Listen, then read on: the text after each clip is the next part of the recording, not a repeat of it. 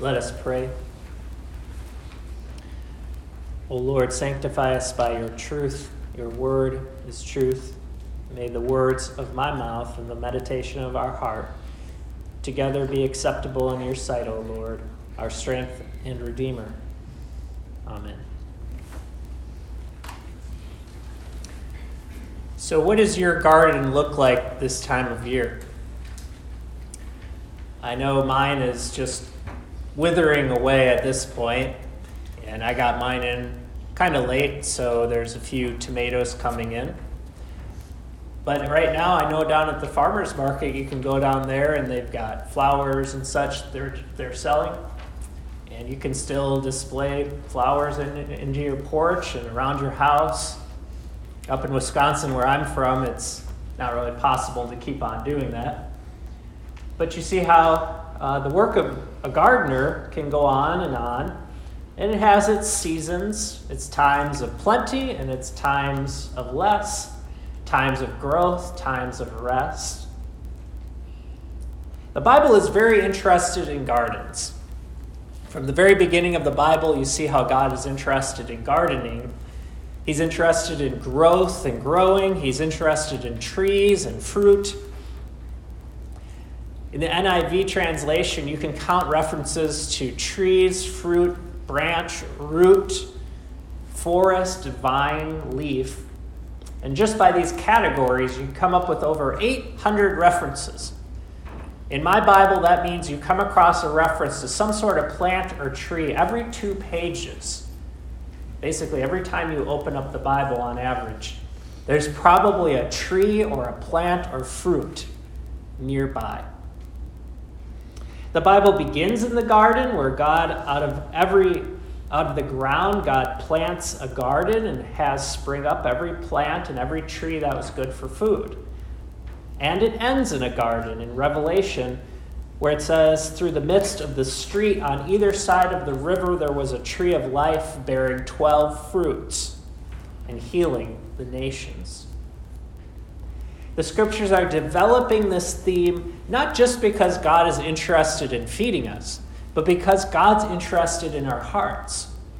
And He's trying to capture spiritual truths about what it means to have God's Word in us, and what it means to have life, and what it means to grow and mature as a believer through this picture. He puts Adam in charge of the garden to tend and to keep it because he wants him to learn what God's work is all about. It's about tending and keeping you. Only Adam does not grasp this real meaning. He neglects his greater duty, and the world that once brought forth every tree that was good for food now brings forth thorns and thistles. Despite all this, the Lord does not give up. He's still dedicated to the garden, which is why Psalm 1 says, Blessed is the man who does not walk in the counsel of the ungodly, but he meditates on God's word day and night. He shall be like a tree planted by the rivers of water that brings forth its fruit every season.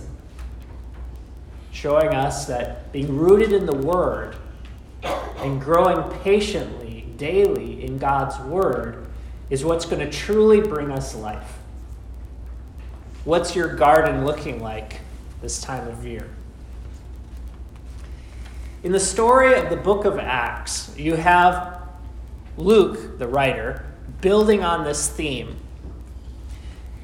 We just got to the end of chapter 12 in our last sermon, and it has this short little verse that's stuck in there kind of as a summary, which says, the word of the Lord increased and multiplied.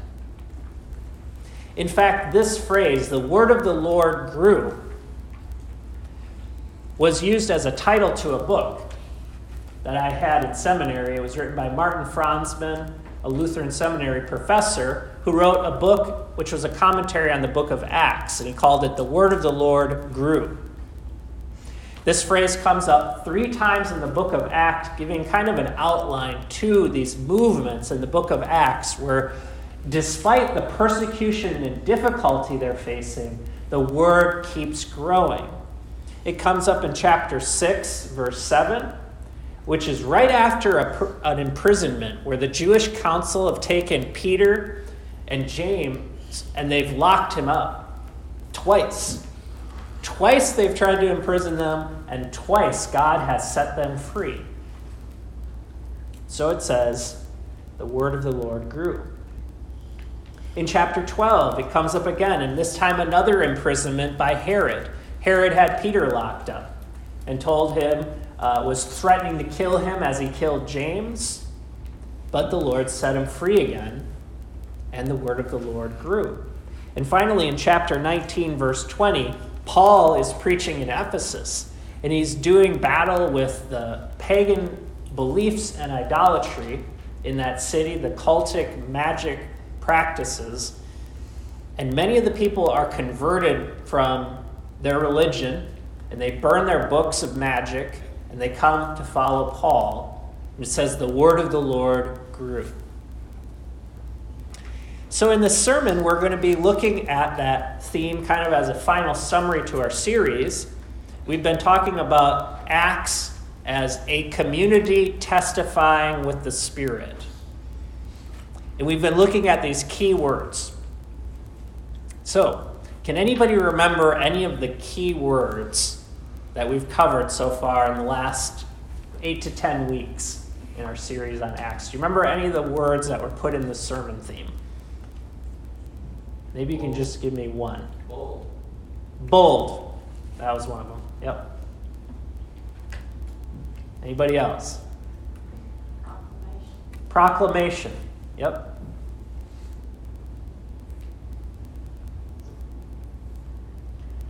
So last week uh, we were looking at Peter, and we, we had a key word there too that the church was doing something while Peter was in prison. What was the church doing while Peter was in prison? Pray. Praying. That was another key word. We've had the words witness, boldness, fellowship, proclamation, Jesus, chosen, impartial, repentant, and praying. And today we come to the word growing. Now, each of those words is just a word, but some of you might be perked to remember how, what the word was attached to. So it's more than just a word. Each of those words is attached to a picture, and each of those pictures is attached to a story. And those stories are coming alive in the scriptures so that one word for us can prompt a whole vocabulary, a whole story of meaning, not just for them, but for us. What does it mean to be a witness? Why is it important that we are bold?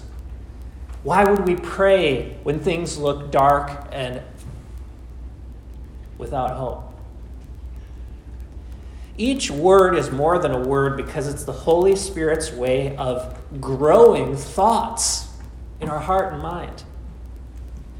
Paul says in 1 Corinthians chapter 3, I planted, Apollos watered, and God gave the increase. So then he who plants is nothing and he who waters is nothing, but it's God who gives growth. That God giving growth through his word is what we are truly about as a church, not just in sermons, and not just at this time on Sunday morning, but in Bible class. Why it's so important to be in Bible class because this is all the work of our church gardening at home in these small groups, over coffee, with your kids at night. It's all part connected to the work of tending and keeping, like Adam was told to do. In these three movements, then, the word of the Lord grows.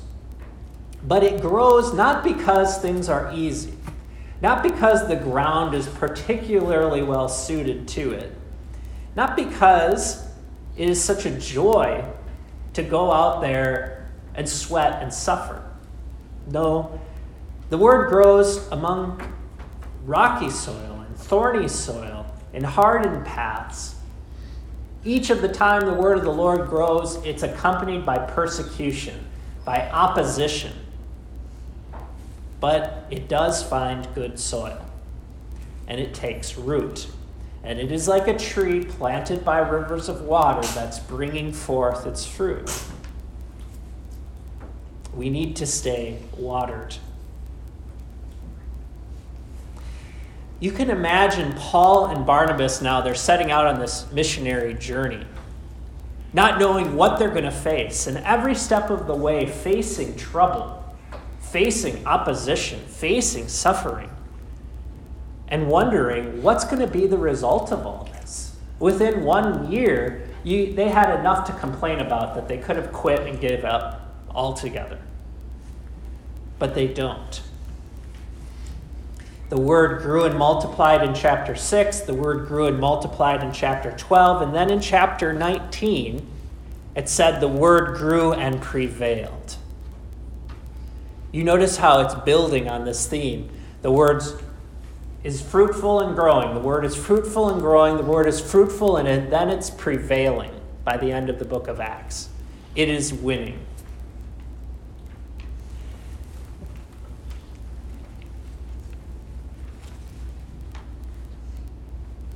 Would anyone here like to see our church grow? Raise your hand if you'd like to see our church grow. Okay. Good. Now, how does that happen? The book of Acts is telling us that there's no church growth without word growth. There is no such thing as church growth if it is not also word growth. The word of the Lord grew, and with it grew the numbers of disciples. But the word comes first. And what it's saying that is we're going to face a lot of opposition we're going to face persecution. We're going to face thorns and thistles where it seems like the garden is not responding to the work we're doing, and we might want to give up. When I first came to Columbia, I came to a well manicured garden that Pastor Fossum had been keeping there at the house. And you could tell he knew what he was doing with the things he had planted and the way he had cared for the plants around the house. But as any new job will prove, I got caught up in other things. I got caught up in meetings and visits, etc., etc. And pretty soon, two years went by, and I had barely done much other than mowing the grass. Before I knew it, I looked in the backyard, and these thorny, evil, wiry, snake like weeds had grown up everywhere. They seemed to grow where nothing else should grow, and they had virtually taken over that backyard.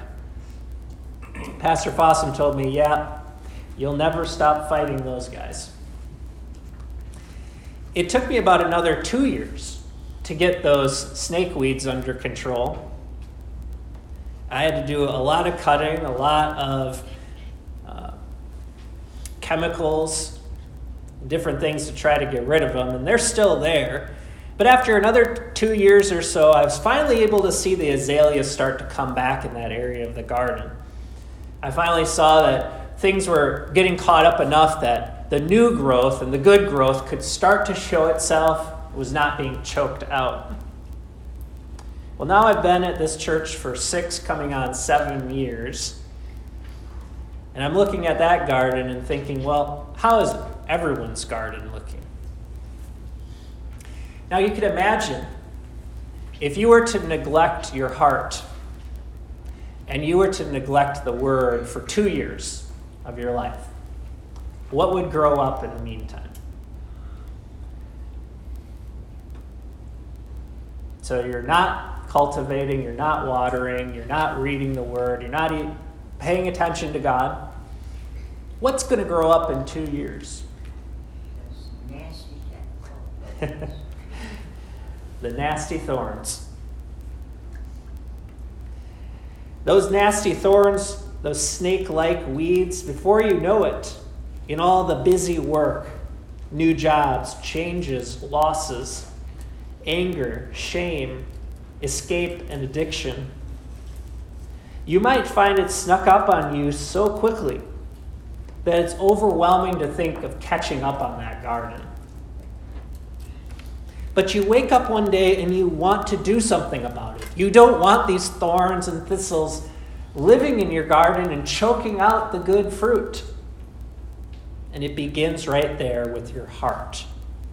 Your heart is where the word is sown. Your heart is where the new birth happens, but it doesn't stop there. It doesn't stop just because you've confronted some dark or some sad or some painful things that you're dealing with in your soul.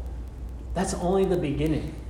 And that's the beginning of a long process. If it took two years for you to neglect the weeds, you can imagine another two years ahead of you as you begin to cut back, as you begin to address those things, as you begin to nourish the word within you. Each of these movements in the book of Acts are times where God has done a lot of work over a significant period of time. And finally, he can say, the word of the Lord grew. Or, more literally, the word of the Lord was fruitful and multiplied. Where have we heard that phrase before? It was fruitful and it multiplied. Well, if you're in Bible class, you know it already because we talked about it. It happened to come up from Genesis chapter 1. It comes up right away, the very beginning, where the Bible begins in a garden. And God says to Adam and Eve, Be fruitful and multiply, fill the earth and subdue it. It's the language of horticulture, it's the language of humans being like plants planting themselves everywhere in this world and bringing forth fruit, children, family, but also bringing forth growth, goodness, and beauty. Adam and Eve were supposed to be fruitful and multiply, and now Luke is playing off that very phrase. And he uses the exact same Greek words you find in the Greek Bible in Genesis 1 when he says, The word of the Lord was fruitful and multiplied. Just like Adam and Eve were designed to bring forth seed, to plant it, to see it grow around them in the families and societies that they were starting. The Word continues to do that in our world. The Word is the seed. And the growth is not just about numbers. Fruitfulness and growth is not just about numbers. It's not about how many people are sitting in the pews today. It's not about how many new members came into the church last week. It begins with you individually. It begins with one person growing and maturing, with having the word take a deeper place in your life. It requires patience. It requires a lasting, rooting relationship with the Lord and your heart over a long period of time. And then it continues in our congregation. As a church together, a body of Christ, one body, we are growing and maturing. We're binding ourselves together against the thorns and thistles that are popping up in everybody's lives. We're taking care of the vineyard that Jesus told us to take care of and that's the kingdom.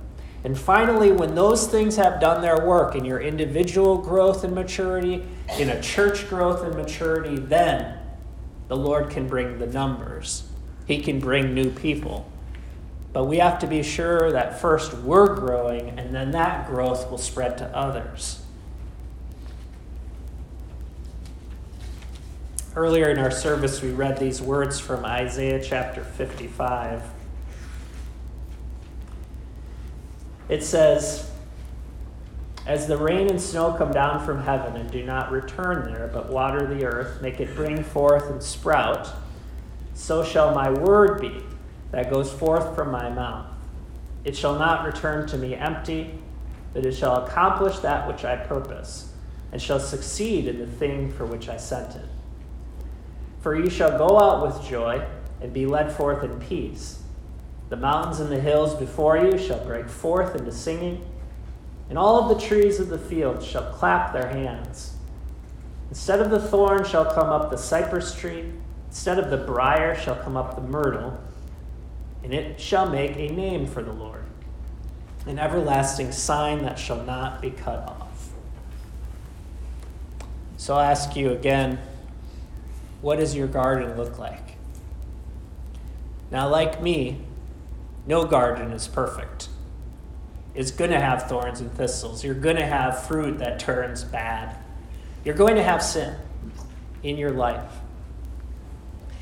This particular message here that Isaiah is sending is to the children of Israel at a time where they were having a world of opposition against them. They're sent into exile. They're suffering and lost, and it seems their hope has disappeared. And God says, No, my word will not return to me void. It will accomplish the thing for which I've sent it, in whatever season you're in then, and whatever forsakenness you might experience. God is saying, Be patient, for you shall be led out of this in joy and peace and where there were thorns, there will be a cypress tree. Be patient, be dedicated, be faithful to the word, and it will not let you down.